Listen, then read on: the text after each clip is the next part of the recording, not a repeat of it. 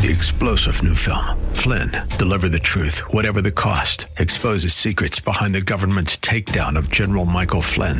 Flynn knew what the intel world had been up to. He ordered the first audit of the use of contractors. This set off alarm bells. He told the truth. He was the most dangerous person for Donald Trump to hire. They had to get rid of Flynn. Flynn, deliver the truth, whatever the cost. Available now. Watch it today. Go to salemnow.com. Salemnow.com. Well, welcome back as we head into hour two, 602 508 0960, 602 5089 uh, All credit to Bill Maher, really, and his shows. He had such a good show um, this past weekend. I know he's not everyone's taste, but I will tell you this his panels and his one on one interviews are more revealing than any other news show on Sunday or anywhere else I've been able to um, pick up. Um, this is. Uh, it's a, it's a comment of the odd times we live in. Who would know who would know that a comedian by profession uh, would be uh, getting out and distilling more truth than not. He did a one on one with Andrew Cuomo actually on Friday that was so interesting and telling. Um, going through the thing that the things that brought Andrew Cuomo down, they were the wrong things. Should have been his COVID response. Instead, it was what he got tripped up in with regard to the Me Too movement. And Bill Maher went through the accusations, which, in the light of today, seemed like almost um, almost much ado about so very little. But Andrew Cuomo was asked why he um, why he thought Joe Biden should have called for him to leave office before even Joe Biden read the report. And Andrew Cuomo said, "Well, they were afraid of me. Uh, they knew I would challenge Joe Biden." And Bill Maher said, "Would you be challenging him now if you were still in office?" And Andrew Cuomo said, "Probably, probably." And you know, you almost wanted to like Andrew Cuomo for some of the things he was saying about the woke left. You almost wanted to. You have to. You have to be careful with some of these Democrats who were burnt by their by by by, by their by their woke base because they resent it. But you know, they spent so much of their career in the time with their party coddling it and nurturing it and acquiescing to it. Sure, they were host, hoisted by that petard, but I'm going to need to see a little bit more than just, I hate that it affected me. You know, that's what they're saying now. I hate that it that it was a noose that got my neck. You know, we're going to need to see a little bit more. And if you watched 60 Minutes this past weekend, you would have seen Bill Whitaker interviewing Kamala Harris, and you would have asked yourself, "Is this the best we can do?" I was I was doing a panel. David, when did we do our panel at the state legislature? When was that? Was that like September or something, or July? Was it July? We were doing a Dennis Prager and I were testifying at the state legislature, and uh, we were both just kind of slack jawed with our friend Ann Atkinson. We were just kind of slack jawed at how um, dumb, honestly, how dumb some of the Democratic Party legislators were. And uh, don't get me wrong, we have our problems on our side, but the, the, they were our, our side, you know, ate their Wheaties, and their side was being dumb. And I said to Dennis at the coffee break or lunch break, I guess it was, you were there, David. I said, um, "They're not sending their best, are they?" And Dennis said, "I think they are." yeah, right, right. Yeah, I think they are. And you look at this Kamala Harris interview on 60 Minutes last night, and you wonder we all know, everyone knows, that the president is highly compromised right now in his ability and in his stamina. At least can we go to sleep at night knowing that if God forbid he couldn't rise to his duties, we would have a vice president right there at the helm who could take over and say, I got it. I got this. You would think that the administration or the party would ensure that would be the case. Instead, they put Kamala Harris out there on 60 Minutes as they did last night or as they did this weekend whenever they taped it. And you get less confidence from her than you get from Joe Biden. She can't summon more than a one word answer, a one word answer when asked about the threat from Iran. One word. And then Bill Whitaker says to her, Bill Whitaker asks her, um, considering what you are laying out as your achievements, I'm reading from the transcript, you have the current frontrunner for the GOP facing what, 91 criminal cha- charges, yet the Biden Harris ticket is running neck and neck with Donald Trump. Why are you not 30 points ahead? She says this, reading from the transcript. Well, I'm not. I'm not a political pundit, so I'm not going to speak to that. I'm not a political pundit, so I'm not going to answer a question about our poll numbers for a race I'm about to enter and I'm in right now. No, she may not be a political pundit, but she is a politician. She is in politics. She is perhaps the second most important political actor in the world. The final question is what slays me. Bill Whitaker says, Do you have to ask yourself why are people seeming not to hear our message? And she says, I look at it more as let's keep getting out there. And as with any election, we got to make our case to the American people. That's part of our responsibility, and that's this process, and that's what it is, and that's a fair process. You like that poetry, Bill? I got, yeah. Deep thoughts with Kamala Harris. That's part of our responsibility, and that's this process, and that's what it is, and that's a fair process. What is this like? For me, becoming isn't about arriving somewhere or achieving a certain aim. I see it instead as a forward motion a means of evolving a way to reach continuously toward a better self. The journey doesn't end. I think we have to work on seeing ourselves. You really like this, don't you, Bill? You wrote this. You took this out of what? Where?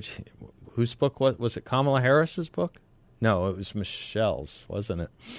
I think we have to work on seeing ourselves so that work has to start with us. You can't look to be seen outside of yourself. That is the constant work that each of us has to do to change the loop in our heads about not mattering. We have to rewrite that story. They just say exquisite. They they do speak exquisitely, but they say nothing. They say absolutely nothing. Again, Kamala Harris, I look at it more as let's keep getting out there. And as with any election, we got to make our case to the American people. That's part of our responsibility, and that's this process, and that's what it is, and that's a fair process. Well, break it down just a moment let's keep getting out there. They're, they're the president and the vice president. They need help getting it out there, whatever it is. How about the how about the policies we have to live under? How about how about how about people voting with their feet because they see the results? How much did Ronald Reagan have to get out there in 1984? people people saw what was being done for this country and in their own lives. We got to make our case to the American people. Who's stopping you? You have the New York Times, you have CBS, you have CNN, you have the Washington Post, you have CBS in 60 Minutes. When they offer you a question, your response is, I'm not a pundit. Why do they think it's wise to put her out there? I,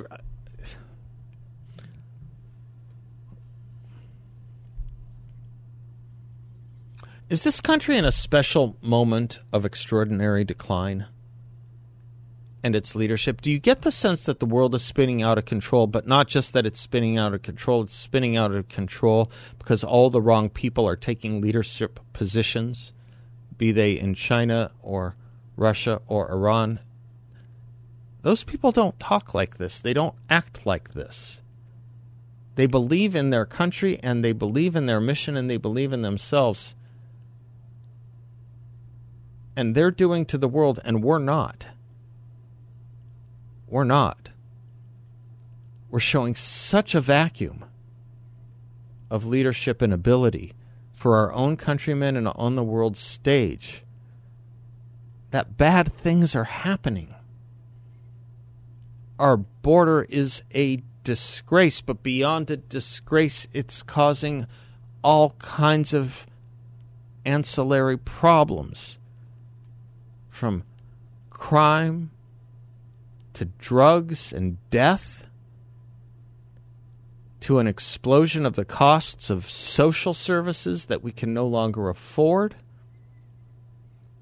And don't tell me our legal immigration system isn't part and parcel of the problem on our campuses as well. And don't tell me that foreign countries waging financial and material support for anti American institutions here and on our college campuses isn't part and parcel of it. And we don't take it seriously. They do, we don't.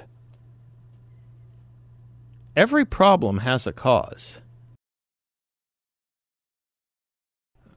He's a son of a gun. I love it. Welcome back to the Seth Leibsohn Show, 602 508 0960. Um, David, young David here, Grasshopper, um, raised, raised such an interesting question.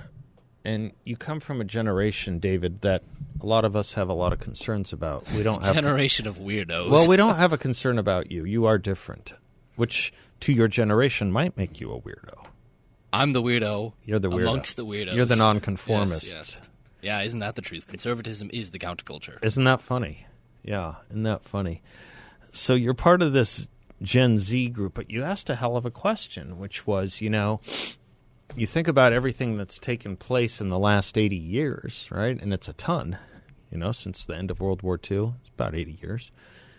It's a ton. Uh, probably more has taken place in the last 80 years in America alone than perhaps in 180 years in the world before it. And um, and yet history will, f- you know, as it's written in years hence, if it's written in years hence, will consider it a blink of the eye. You know, you've read history books. People read history books, world history books, civilizational history books. And 80 years is almost nothing, right? You just kind of almost nearly gla- gloss over it. Mm-hmm. And you were thinking, you were thinking, what will the kids today, what will the kids today think about? What, what will the kids today, what will be written about the kids today in the history books years hence? Those that are marching, saying, cleanse the world of Jews from the river to the sea. What will the history books say of them? And you were asking, David, how did you put it? Will we say the same things we said of the 60s? Well, yes, that was essentially my question. You know, will history in five years, ten years, we don't have a crystal ball exactly, we can't look in the future, but will history look on the protesters of today as we have previously looked on the protesters of the late 60s, the pro NVA, the victory for North Vietnam protesters, the ones that uh, burned garments of clothing in the streets and uh, chained themselves in front of buses and things like that. We don't look very favorably on them now, not in the sense of uh, negative, but uh, I, I, brought this up with you over the weekend. I had I I first asked you, "Have you ever seen Forrest Gump?" And I was a little concerned. You know, I had to make sure that you'd seen it because that's important and it's American. And if you hadn't, we would have had even further problems. But uh, I, I, brought it up, and I wanted to. Discuss. What did I respond? You said over ten times. Yeah. So you know he's still an American, folks. he's this from the man who chose Electric Horseman over Jaws, but okay. Oh, there's the burn again. um, I I wanted to see first of all if you'd seen it, and I said, "Do you remember Jenny?" And you said, "Yeah, okay." And I was like, "Well, she Do you is." remember Jenny? Do you remember Quint? Yeah, okay. She is what we portrayed the protesters of the late 60s as as recently as the Clinton administration. I think Forrest Gump came out in what, like 95 or thereabouts. We were portraying someone like Jenny as having suffered through childhood trauma and gone into her young adulthood very confused, having come out of an abusive relationship with a single parent and going into the world with eyes that looked upon everyone as suspicious and evil, joining into protest groups, and slowly but surely throughout her life turns into someone who is eventually a sexual deviant and dies of AIDS, if I'm not mistaken. It's sad And that is how we portrayed those who were protesting and those who were out in the streets with the NVA flags in 1968 69. I don't And know. I don't know No. if we will be Yeah, portraying I don't. I the don't protesters know. of today like that. I don't know if we will look at them, upon them with eyes of sadness that said they were confused, they had some mental illness, that yes, they were good intentioned, but it wasn't perhaps the right use of their life, and they got on the wrong track. I don't know if we'll look back with our crystal ball on today, right now in history, and have the same thing. Yeah, I don't know. I, I don't even know if. I mean, there's a lot of categories here. First of all, I don't know that we look on the '60s radicals as um, as fools or as as as ne- as anything negative. Keep in mind the irony of September 1st, excuse me, of September 11th, 2001 in the New York Times. The irony of September 11th, 2001 in the New York Times had a big encomium to Bill Ayers. They had a big interview with Bill Ayers praising him and he saying he doesn't regret setting bombs, he wishes he set more. That was in the New York Times on September 11th, 2001. Obviously, it went to print the night before. So I don't know that we look down on these guys. Bill Ayers is a professor today. Well, and that's Angela Davis, who is responsible for the deaths of policemen and judges, is a professor today. Spoke at ASU. No one said a thing.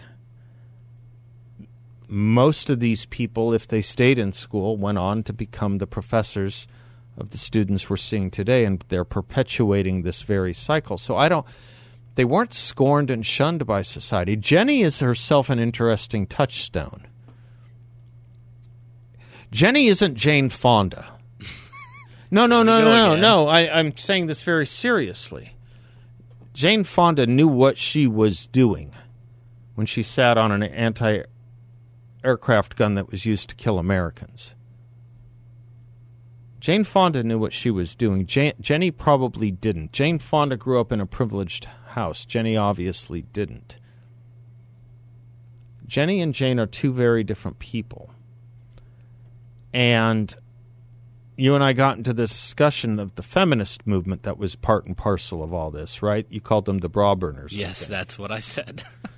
And my first inclination was to think this was a this was a separate thing.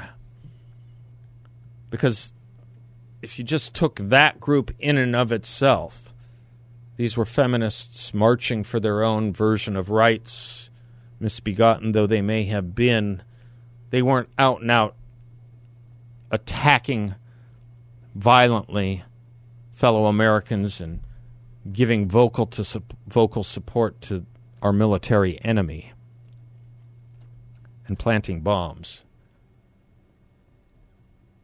But when I ran it by a mutual friend, he pointed something out using Jenny. Who was she with when Forrest Gump beat up her boyfriend? She's with a Black Panther. We don't look. It was all part and parcel of the same movement and effort, right? One can be a victim and get caught up in that stuff. Perhaps even acquiesce in it because they don't know better and they didn't have parents to teach them better. There was never an adult in their life to teach them otherwise.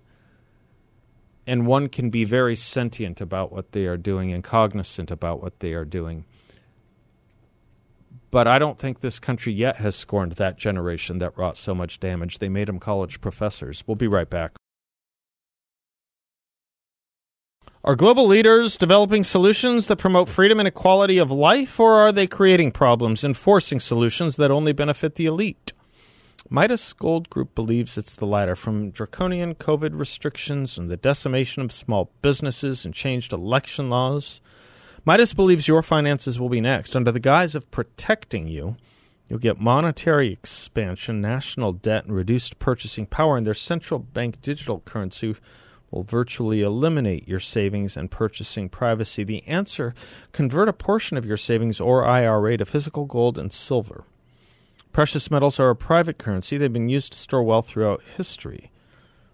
Thousands of you have trusted the, the Midas Gold Group because they're fighting for your financial freedom and privacy. Call Midas Gold Group today at 480 360 3000. It's Midas Gold Group, the only precious metals dealer, Seb Gorka and I trust. 480 360 3000 or visit them online at midasgoldgroup.com. You wanted to say something more, David? Sure. I don't think we look upon the Black Panthers favorably, or haven't. I mean, the Weathermen, that's those sort of associations, they were terrorists, domestic terrorists. Perhaps we are suffering through the beginnings of a shift in a historical perspective as a result of the educators right now that were part of that hippie generation. I another example, if we're talking about film, that I can think of is uh, The Enforcer by Clint Eastwood. I don't know if you recall that one. It's one of the Dirty Harry movies. They're Ban the Bomb guys. And most of the Ban the Bomb people in the 1980s were associated with churches and religious institutions. And we now understand that they were, again, misguided. Most of them were very peaceful, and the Reagan administration showed us that diplomacy through strength worked in the end. However, in The Enforcer, we are encountered with a group of hippies in San Francisco, of all places, the Flower City, who uh, kidnapped the mayor, if I'm not mistaken, and hold him ransom to meet their demands. I think we are suffering through the revisionist history of people like that who have grown up and taught the history. People like Angela Davis, who are now teaching the history and running in the university circuits. I think that's where we have. But how can you say that they haven't that that they've been you know that they've been sanctioned to the dustbin when you have that? Where do you think these chants, by any means necessary, are coming from? They're coming from Stokely Carmichael and that whole Black Power movement. Where do you think? What what's the difference between BLM and the Black Power Black Panther movement? BLM BLM was its natural successor, based on socialist Marxist principles, as they admitted to of course. and and and this country fell over itself and couldn't rush fast enough to embrace it. That's not a sanction against that movement. That's an embrace of it, isn't it? Uh, very much so in a modern sense. I think we have shifted attitudes again. Like I was pointing out, the whole Jenny thing was 30 years ago in the Clinton administration, very recent time. That was how history looked upon the past then. Now we are in the midst of changing. And again, I'm worried that future history, 10, 5, 2 years from now, will look on the protesters 2023 as these gallant white knights fighting Yeah. for liberty and justice. Yeah, that's that's that's the concern. Just as we've done with all these other Marxists in American history, who which has we've done with Marxism. You know, Marxism has led to the death of over hundred million people worldwide, and we have the New York Times that does a happy birthday Karl Marx. We have Teen Vogue, which is teaching children the virtues of Marx and making no bones about it. We have the Cartoon Network doing the same thing. They've won in some respects, I hate to say it. Mm-hmm. They've won. Mm-hmm. I mean, we have we have to fight to get Bethany Mandel's book in a in a bookstore And or a school why I have library. A lot of worries. Hmm? About, and now you see why I have a lot of worries. Where I think today we're not going to look upon the uh, protesters with as negative eyes as we did in the past. I don't know that we ever looked at them negatively. That's the only difference you and I have. It's the only difference you and I have. I think they won and they always won. All right, we'll come back. You know, welcome back. Thank you. I was um you know, I was thinking about this notion of future history books and what they'll write, David, based on the conversation you started, initiated, and the conversation around it and it led me to last week we talked about Reagan's time for choosing speech um, and the anniversary of it uh, almost 50 years ago in 1976 Ronald Reagan. Um, Ronald Reagan spoke impromptu at the Republican National Convention. And I wonder if you can give me that audio. He gets into this notion of how history will treat us and how. Anyway, play it and then I'll comment if you don't mind. If I could just take a moment and tell, I had an assignment the other day. Someone asked me to write a letter for a time capsule that is going to be opened in Los Angeles a hundred years from now on our tricentennial. It sounded like an easy assignment. They suggested I write something about the problems and issues of the day, and I set out to do so, riding down the coast in an automobile, looking at the blue Pacific out on one side and the Santa Ynez Mountains on the other, and I couldn't help but wonder if it was going to be that beautiful a hundred years from now as it was on that summer day. And then, as I tried to write, let your own minds turn to that task. You're going to write for people a hundred years from now who know all about us. We know nothing about them. We don't know what kind of a world they'll be living in. And suddenly, I thought to myself, if I write of the problems, they'll be the domestic problems of which the President spoke here tonight, the challenges confronting us, the erosion of freedom that has taken place under Democrat rule in this country, the invasion of private rights, the controls and restrictions on the vitality of the great free economy that we enjoy. These are our challenges that we must meet. And then again, there is that challenge of which he spoke that we live in a world in which the great powers have poised and aimed at each other horrible missiles of destruction, nuclear weapons that can, in a matter of minutes, arrive in each other's country and destroy virtually the civilized world we live in. And suddenly it dawned on me those who would read this letter a hundred years from now will know whether those missiles were fired. They will know whether we met our challenge. Whether they have the freedoms that we have known up until now will depend on what we do here. Will they look back with appreciation and say, Thank God for those people in 1976 who headed off that loss of freedom, who kept us now a hundred years later free, who kept our world from nuclear destruction. And if we failed, they probably won't get to read the letter at all because it spoke of individual freedom and they won't be allowed to talk of that or read of it. Thank you, David. Hold it right this there. This is our challenge. Yeah. Right? It, it's the point when we think about what the history books will write and say about us in this period of time, this epoch we're living in. Who will read it and how they will read it and what they will read depends very much on how we handle it now. We are not just acting really for our own survival, or we shouldn't be. We should be acting for a future. We used to have we used to know this notion well. We used to think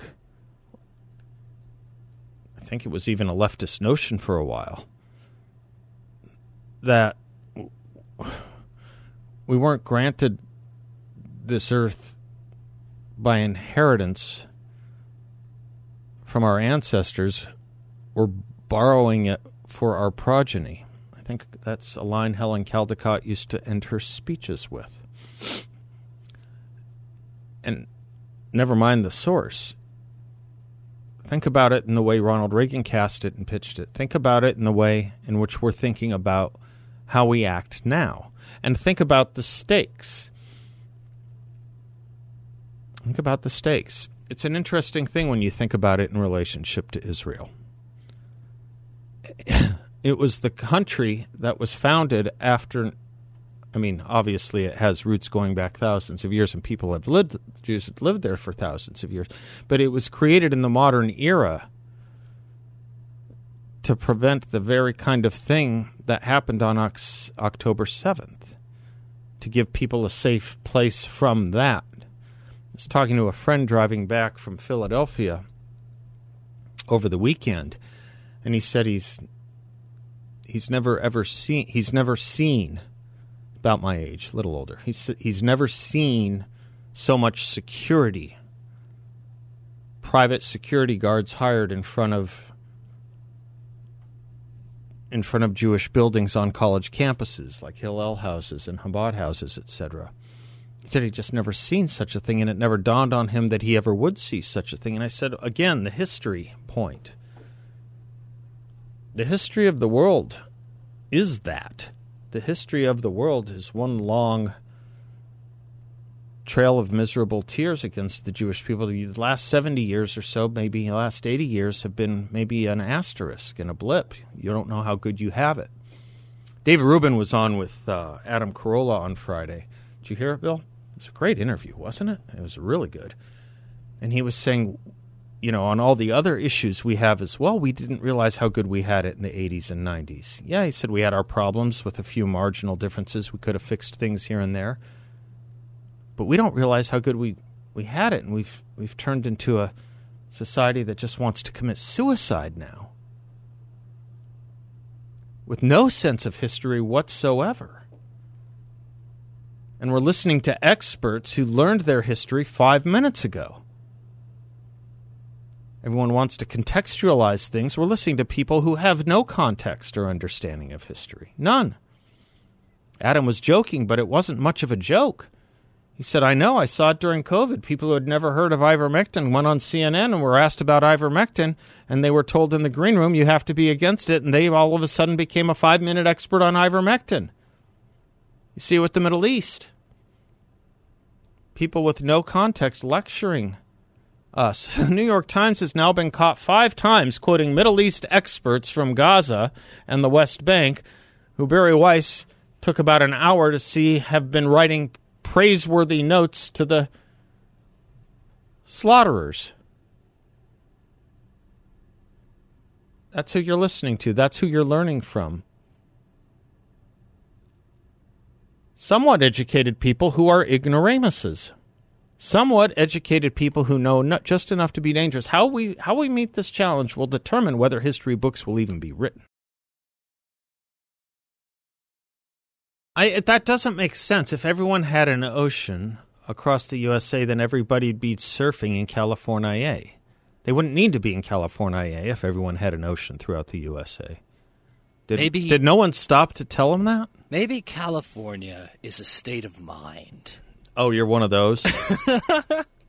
you're one of those? I don't know. Oh, jeez. We need more Beach Boys bumpers. yeah. We need yeah, we need more Beach Boys. Let me put in a word for our sponsor, Yrefy. They're great people. They do a lot in the community as well as for you if you are an investor.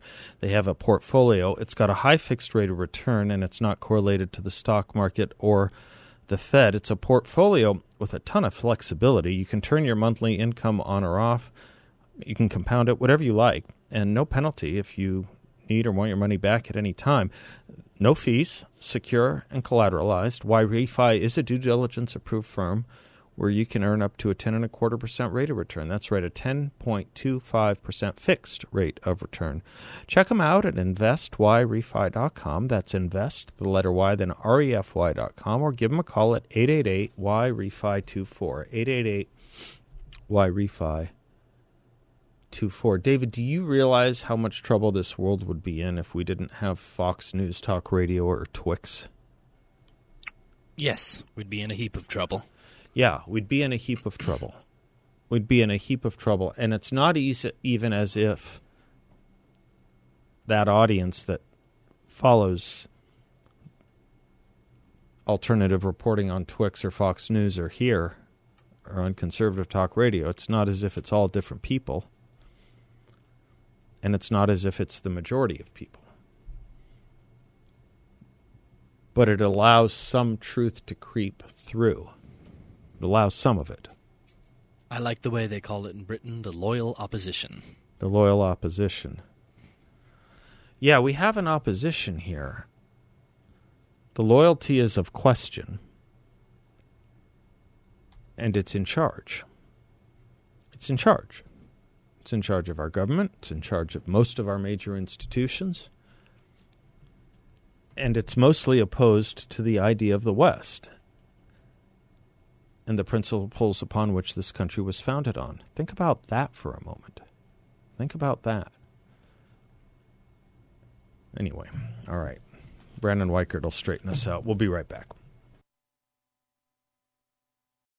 Three star general Michael J. Flynn, head of the Pentagon Intelligence Agency, knew all the government's dirty secrets. He was one of the most respected generals in the military. Flynn knew what the intel world had been up to. He understood its funding. He ordered the first audit of the use of contractors. This set off alarm bells.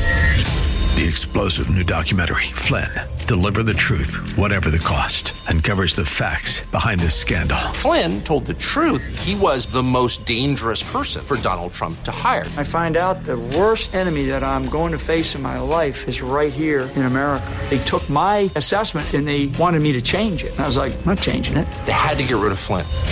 With in depth interviews, archival footage, and never before seen personal records of the man behind the headlines. I just felt like I was drowning. Flynn, deliver the truth, whatever the cost. Available now. Watch it today. Go to salemnow.com. Salemnow.com.